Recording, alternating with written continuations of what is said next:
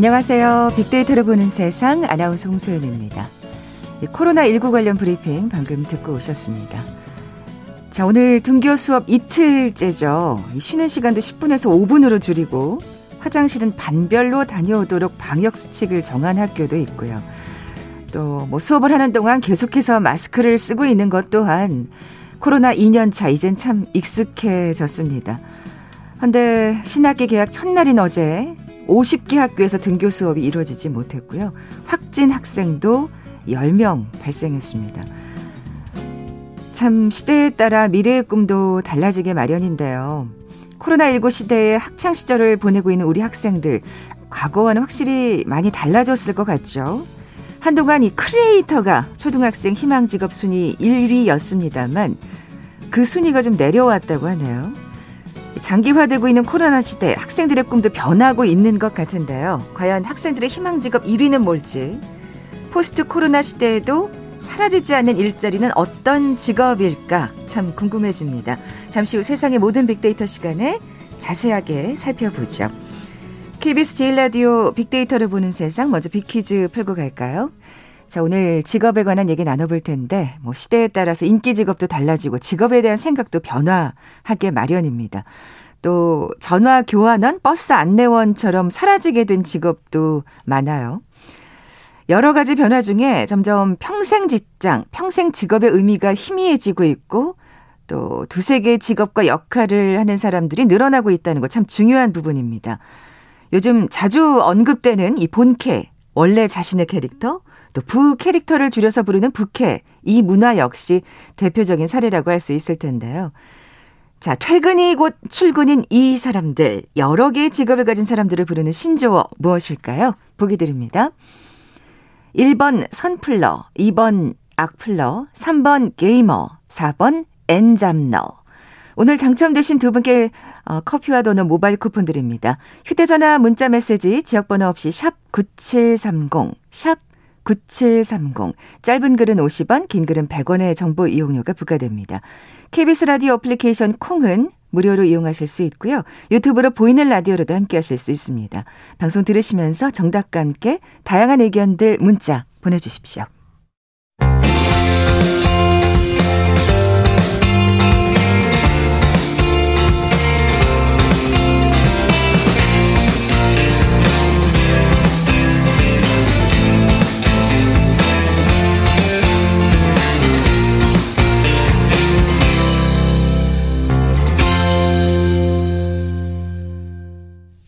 궁금했던 모든 화제와 이슈를 빅데이터로 분석해보는 시간이죠. 세상의 모든 빅데이터, 빅커뮤니케이션 전민기 팀장 나와 계세요. 안녕하세요. 네, 반갑습니다. 전민기입니다. 어, 코로나 때문일까요? 이 초중고등학생들의 희망 직업이 많이 바뀌었다면서요. 네. 네. 이게 이제 교육부하고 한국직업능력개발원이 작년 7월부터 10월까지 초등학교 6학년, 중학교 3학년, 고등학교 2학년 학생 대상으로 조사를 한 건데요. 그 초등학생 희망 직업 순위에서 유튜버가 2위였습니다. 네. 그 전까지. 근데 의사가 코로나 때문인지 이 유튜버를 제치고 크리에이터를 제치고 2위에 올랐어요. 야, 이게 사실 어떻게 생각하면 전통적인 네. 직업이라고 네. 할수 있는데 의사. 그쵸. 한동안은 그렇게 선호하는 직업이 아니었던 것 같은데. 맞아요, 네. 맞아요. 그리고 저희 때 생각해 보니까 저희는 무조건 과학자, 의사, 대통령. 뭐 그렇게 이렇게 세 개 중에 네. 하나였거든요. 그래서 지금 음 크리에이터 되고 싶다는 학생들이 굉장히 어 많은 상황이었고 의사는 순위가 계속 떨어지고 있었는데 코로나 때문에 급상승하는 어. 그런 효과를 얻게 된 거죠. 확실히 네. 진짜 의사는 코로나 때문인 것 같긴 하네요. 맞습니다, 예, 예. 맞습니다. 예. 어 유튜버가 되고 싶다는 학생들이 참 많았는데 아, 이거 진짜 레드오션이라 고 그러잖아요. 너무나 경쟁이 치열해요. 네, 예. 그리고 뭐 늘 언론에서는 어떤 크리에이터가 한 달에 얼마 번다 이렇게만 나가기 때문이에요. 주로 이제 돈 잘 버는 사람들만 이제 비춰지니까 극소수죠, 근데. 예. 그렇죠. 예전에도 뭐 박세리 선수 골프로 우승하고 그럴 때 뭐 상금이 얼마다. 근데 사실은 그렇게 되기가 쉽지가 않아요. 퍼센테지로 따지면 아마 다른 직업들에 비해서 더 어려울 거예요. 근데 박세리는 온리 원이죠. 그렇죠. 예. 이 유튜버도 마찬가지입니다. 네. 그래서 전업 유튜버 생활했던 사람들은 준비 없이 이거 하는 건 절대 하지 말라라고 이야기를 하고 있고 이유는 성공 확률이 너무 낮기 때문이라는 거예요. 음. 그래서 이 너튜브 통계업체 데이터를 보면은 올해 1월 너튜브 영상에 광고를 붙일 수 있는 기준이 구독자 1000명에 누적 시청 시간 4000시간 이상을 넘긴 국내 그 채널이 10만 370개인데 이 중에 음, 구독자 10만 명 이상 실버 버튼을 받은 거는 4,986개, 0.49%밖에 이야. 안 된다는 거예요. 1%도 아니고 그러니까. 0.5%도 안 되는 겁니다. 아, 그렇구나. 네. 정말 대단한 사람들이네요. 이분들은 실버 버튼 받으시는 그렇죠. 분들은. 그래도 어쨌든 10만 명 정도는 넘어야 안정적으로 매달 큰 돈을 벌 수 있다라는 어떤 그런 기준이 되는 거거든요. 그러니까요. 네. 근데 그래서 학생- 사실은 음. 이건 이 유튜버가 되고 싶은 거는 돈을 음. 많이 벌기 때문이라는 생각 때문이잖아요. 맞아요. 네. 근데 보니까 소득도 천차만별이에요. 국회 기획재정위원회 소속 양경숙 더불어민주당 의원이 공개한 국세청 자료를 보니까 이 1인 전업 크리에이터 상위 1%의 월 평균 수입은 1,800만 원인데 전체 절반은 한 달에 100만 원도 벌지 못하는 걸로 나타났어요. 예, 대부분의 크리에이터들은 야. 실패하는 거고 아니 그래가지고 그 네. 유튜버 장비들이 그렇게 중고 시장에 많이 나온다면서요. 거의 새거. 왜냐면 한두 번 쓰고서 나 안- 못하겠다 안 해서. 내놓는 것들. 그래서 아. 이제 저도 친한 네. 그 100만 크리에이터가 있는데 네네. 장비는 무조건 중고로 사라 이렇게 이야기를 하더라고요. 아, 그렇군요. 그래서 이 불안정한 수익이 문제인데 광고 수익이 조회수 1회당 1원 안팎이거든요. 그 영상 주제나 시청자 평균 연령, 성별에 따라서 수익이 좀 다르게 붙는데 어, 한 신문사가 한 8명의 이 크리에이터를 취재했는데 시청자 한 명당 광고 수익이 0.4에서 1.5원 정도라고 밝혔습니다. 그러니까 이 한 번에 수십 수백만 원을 벌 수 있는 기업 협찬 광고에 좀 의존하는 경우가 많은 거예요. 음, 방송사에서 광고 받는 것처럼. 이게 현실이군요. 그렇죠. 예, 근데 예. 최근엔 코로나 상황 때문에 기업 협찬도 좀 뚝 끊겼다고 하더라고요. 그러니까 돈을 많이 번다는 것도 아까 말씀드렸죠. 0.49% 안에서도 또 일부가 되는 거고 음, 좀 환상일 수 있다. 그러니까. 그러니까 이런 좀 현실적인 문제를 좀 짚어줄 필요는 있는 것 같아요. 그럼에도 불구하고 아직까지는 2위입니다. 네. 뭐그 밖에 또 예, 직업들도 좀 살펴볼까요? 예. 네. 이번에는 그러면은 중고등학생들의 희망 직업이 예. 뭔지를 좀 한번 보고 싶어요. 봤더니 의사나 간호사, 생명과학 연구원이 되기를 희망하는 중고교생도 부쩍 늘었다는 거예요. 아, 그래요. 이게 사실 이 바이러스가 코로나로 끝날 게 아니기 때문에 네. 관심들을 많이 갖게 되나 봐요. 그렇죠. 네. 그래서 이 코로나19 확산이 학생들의 진로 희망에도 좀 영향을 준 걸로 볼 수밖에 없고요. 음, 그리고 전년도보다 보건의료 분야에 대한 학생들의 관심이 그만큼 늘었고 네, 네. 의사 같은 경우는 2019년 초등학생 희망직업 4위, 고등학생 희망직업은 11위였는데 지난해 2위와 5위로 뛴 거고요. 고등학생 경우는 희망직업 2, 3위가 모두 보건의료 분야 쪽이었어요. 아, 전년에는 2위가 경찰관, 3위가 간호사였는데 이번 조사에선 2위가 간호사, 3위가 생명자연과학자와 연구원으로 바뀌었습니다. 그러니까 간호사는 중학생들 사이에서도 이제 순위가 올라가고 있는데 2019년이 10위에서 2020년 8위. 올해도 만약에 정말 그러길 바라지 않지만 코로나가 지속된다면 순위가 더 올라갈 수도 있지 않을까 음. 예상이 돼요. 그렇게 될 것 같네요. 네. 예. 빅데이터 상의 반응들 좀 살펴볼까요? 빅데이터 상에서는 그럼 희망 직업 순위 어떻게 나타날지가 좀 궁금했어요. 제가 그래서 지난 6개월 동안 데이터를 좀 분석했고요. 보니까 어 약간의 차이가 있더라고요. 연관어 1위 그러니까 어 희망 직업 빅데이터 상에서는 1위가 선생님이었고요. 2위가 크리에이터, 3위가 의사, 4위가 운동선수, 5위가 간호사, 6위가 연구원, 7위가 공무원, 8위가 각종 전문가, 9위가 경찰, 10위가 가수 이렇게 음, 나왔습니다. 생각보다 공무원이 음, 예, 내려간 그쵸. 느낌이에요. 예. 맞습니다. 어, 예. 그래서 여기서도 의사 순위가 3위고 간호사가 5위잖아요. 그러니까 그러니까요. 크리에이터의 순위는 조금 달랐지만 어쨌든 의사나 간호사를 희망한다라는 그런 음, 대답이 많이 나온 거죠. 네. 빅데이터 상은 그렇고 네. 설문조사 순위도 좀 자세히 네, 쭉 살펴볼까요? 볼게요. 예. 초등학생 희망 직업 1위는 지난해와 마찬가지로 운동선수, 2위는 의사, 3위가 교사고요.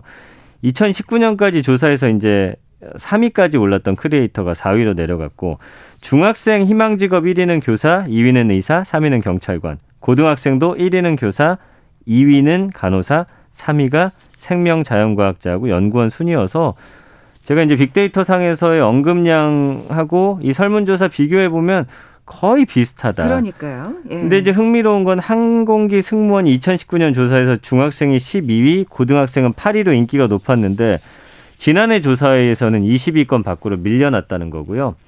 반면에 군인의 인기가 좀 높아졌습니다. 중고교생 모두 4위에 올랐어요. 아무래도 좀 안정적으로 음, 국가로부터 예. 월급을 받기 때문이겠죠. 중학생들 사이에서는 공무원의 인기가 높아졌어요. 어, 8위에서 6위로 그다음 뷰티 디자이너, 경영자 이런 사람들의 인기는 좀 줄어들었고 고등학생은 경찰관이 2위에서 6위로 떨어졌고 그다음에 컴퓨터 공학자하고 소프트웨어 개발자도 인기가 떨어졌는데 뷰티 디자이너하고 마케팅 전문가의 인기는 좀 올라간 그런 음, 상황입니다. 중고등 학생도 이렇게 차이가 있네요. 맞아요. 어쨌든 예. 정말 항공기 승무원이 떨어질 수밖에 없는 코로나 현실을 그러니까요. 예, 이 설문조사에서도 알 수가 있는데 또 어떤 특징들이 있습니까? 특정 예. 직업에 희망이 몰리는 집중도가 갈수록 떨어져서 이건 좋은 현상 같아요. 학생들이 보다 다양한 직업을 희망하고 있다. 그럼요. 우리 때처럼 그렇게 네. 대통령, 네. 과학자, 의사면 안 돼요. 같은 네. 많이 60명 정도 됐는데 한 40명 이상은 거의 그런 답답을 내놨던 것 같아요. 네. 그래서 희망 직업 상위 10위까지 누계 비율 보니까 초등학생 48.8%, 중학생 39.7%, 고등학생 34%. 이게 무슨 말이냐면 희망 직업이 분산되고 있다. 네, 네. 5년 전에는 이 비율이 52.7, 초등학생은요, 중학생은 41.7, 고등학생은 40.9%였거든요. 그 내려갔네요. 그러니까 절반 네. 이상의 초등학생이 10가지 직업 중에서 장래희망을 골랐는데 이제는 10위권에 없는 직업을 희망하는 학생이 더 많아졌다. 음. 다양한 직업을 원하고 있고 희망하고 있고 관심 갖고 있다.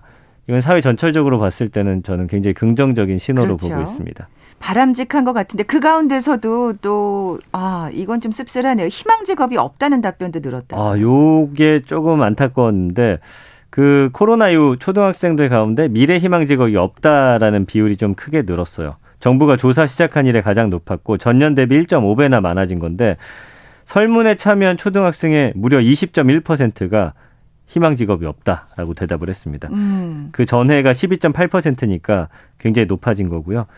어, 교육부가 희망 직업 조사한 2012년 이후에 가장 높은 비율입니다.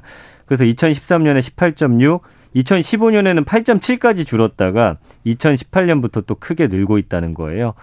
그리고 중학생도 33.3%, 고등학생도 23.3%가 희망 직업이 없다라고 대답을 했는데 이 역시도 5%, 3%포인트 는 수치입니다. 야, 아무래도 전문가들은 뭐 코로나로 인한 무기력증이 학생들에게까지 영향을 주고 있다. 그러니까 진짜 한치 앞을 알 수 없으니 네. 무슨 뭘 희망해 본들 뭐해 이렇게 사실은 우울해질 수 있거든요. 네. 일단 학교도 가야 되는데 또 집에 있는 시간 길어지고 하다 보니 약간의 우울감이라든지 뭐 네. 뭐 그런 것들이 올라와서 그런 게 아닌가 이런 분석이 나오고 사실, 있습니다. 예, 정말 이런 대답에는 진짜 암울한 미래가 또 비춰지는 것 같아서 좀 속상하고요. 근데 또 그래요. 뭐 저희가 그 희망한 직업대로 지금 살고 있는 건 아니잖아요. 그건 맞습니다. 전 팀장님도 네. 그렇고 저도 그렇고. 네. 네, 뭐 이렇게 또 미리 희망한다고 꼭 되는 거 아니니까 네. 차차 너무 급하게 생각하지 말고 내가 좋아하는 거 찾아서 네. 또그 일하면서 행복하게 살면 되죠. 저는 뭐 이런 네. 직업이 6, 7년 전에는 없었어요. 아예. 그러니까 그래도 뭔가를 희망하고 목표하는 건 좀 꿈이 있다는 거니까 네. 너무 학생들 우울해하지 마시고 네, 희망을 찾으셨으면 좋겠어요. 네, 잠시 라디오 정보센터 뉴스 듣고 나서 계속해서 이어가죠.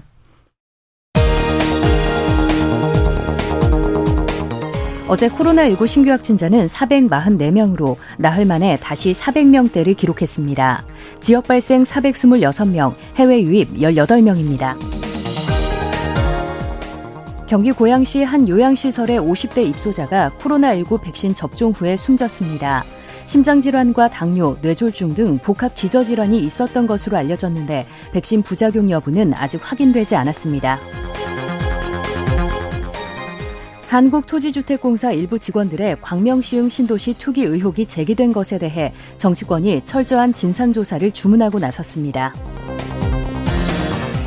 정세균 국무총리는 윤석열 검찰총장이 여권의 중대범죄수사청 추진에 공개 반발한 데 대해 행정부에서 국민들을 불편하게 송구하다고 밝혔습니다. 윤석열 검찰총장이 오늘 대구 고검 지검을 방문합니다.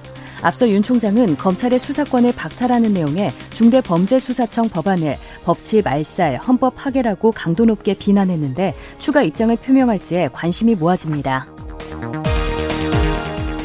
한국 기업에 밀려 시장 확대에 어려움을 겪은 일본 전자업체 소니가 다음 달부터 브라질에서 TV와 카메라, 오디오 판매를 중단하기로 했습니다.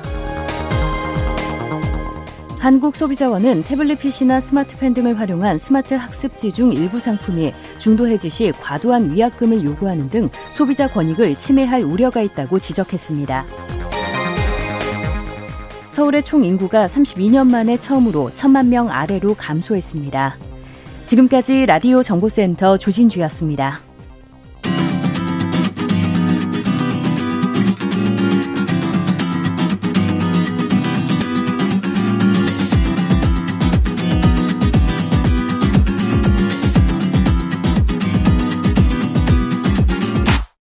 KBS 일라디오 빅데이터로 보는 세상. 네, 세상의 모든 빅데이터 함께하고 계신 지금 시각 11시 31분 향하고 있습니다. 전 팀장님, 네. 빅퀴즈 다시 한번 내주세요. 네, 오늘 직업에 대한 이야기 나누고 있죠. 시대에 따라 인기 직업, 직업관이 달라지고 있습니다. 여러 가지 변화 중에서 점점 평생 직장, 평생 직업의 의미가 희미해지고 두세 개 직업과 역할을 하는 사람들이 늘어나고 있다는 것 중요한 부분이죠. 본업 외에도 여러 부업과 취미 활동 즐기면서 시대 변화에 언제든 대응할 수 있도록 전업이나 겸업을 하는 사람들이 늘고 있는데 퇴근이고 출근인 이 사람들 여러 개의 직업을 가진 사람들을 부르는 신조어를 맞춰주시면 됩니다. 두 개 이상 복수를 뜻하는 의미와 직업을 뜻하는 단어가 합쳐진 단어입니다. 1번 선플러, 2번 악플러, 3번 게이머, 4번 엔잡러. 네, 오늘 당첨되신 두 분께 모바일 커피 쿠폰 드립니다. 정답 아시는 분들 저희 빅데이터로 보는 세상 앞으로 지금 바로 문자 보내주십시오. 휴대전화 문자 메시지 지역번호 없이 샵 9730, 샵 9730. 짧은 글은 50원, 긴 글은 100원의 정보 이용료가 부과됩니다. 자, 앞서 우리 학생들의 희망 직업에 관한 얘기 나눠봤는데, 자, 이번에는 코로나로 변화될 미래 일자리 살펴볼까요? 그 글로벌 컨설팅 회사가 있습니다. 맥킨젠 컴퍼니라고 여기서 여섯 개 그 선진국이라고 불리는 미국, 독일, 영국, 프랑스, 일본, 스페인하고 두 개 개발도상국 중국, 인도에 800개 직업 2,000개 직무를 분석한 일자리 미래 보고서를 발표했거든요. 이 내용을 봤더니 미국 같은 국가들에서 근로자 한 명중 10명 중 한 명꼴로 10년 안에 일자리를 잃을 위기에 처했다. 이런 좀 아. 분석이 나왔어요.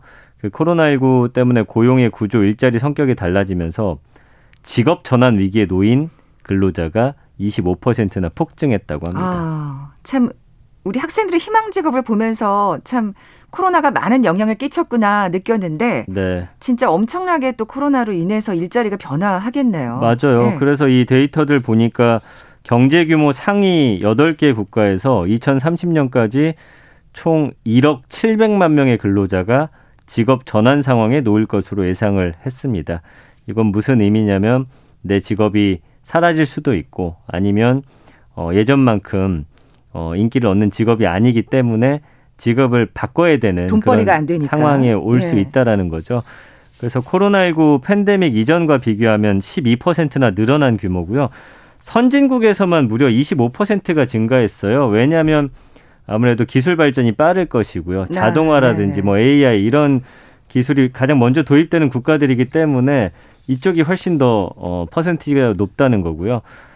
현재 일자리 사그라지면서 다른 사라지면서 다른 곳에서 새 일자리 구해야 하는 실직 위기의 사람들이 그만큼 많아진다는 건데 이게 좀 구체적 수치로 보면은 미국이 1,700만 명, 일본이 600만 명, 독일 400만 명, 영국 300만 명, 프랑스 200만 명, 스페인 500만 명, 중국은 무려 5,400만 명, 아, 엄청난 인도는 숫자네. 1,800만 명으로 지금 분석이 됐습니다. 네, 그러니까 오늘 그 빅퀴즈 정답처럼 변할 수밖에 없게 되는 거예요. 그게 맞아요. 어쩔 수 없는 현실이 되는 거죠. 그렇습니다. 주로 어떤 일자리들을 어, 주목하고 있나요? 일단은 네. 도소매, 숙박, 고객 서비스업, 요식업 어, 이런 일자리고요.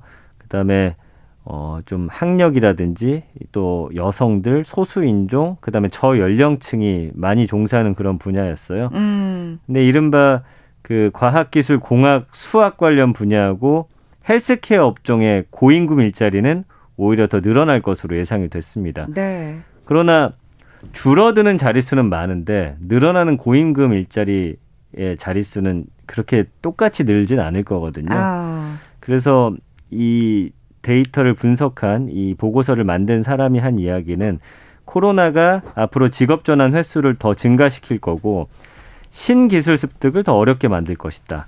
이거는 이제 특히 고용 취약계층에 더 크게 영향을 미친다라고 이야기를 했기 때문에 이 안에서도 또 양극화 어, 생겨나는 거죠. 그렇죠. 뭐 우리 학생들이 지금 뭐 과학자나 의사가 되고 싶다고 지금 많이 포부를 밝혔습니다만 사실 다 그렇게 될 수 있는 건 아니니까. 네. 참 이렇게 일자리가 줄어드는 이유는 뭘까요? 자, 맥켄지가 네. 꼽은 이 코로나19 일자리 충격 이유 세 가지 정도였는데 일단은 사람들이 일하는 방식이 달라졌다는 거예요. 1년 동안. 선진국 근로자 20에서 25%는 주 3일에서 5일 정도 재택근무를 하고요.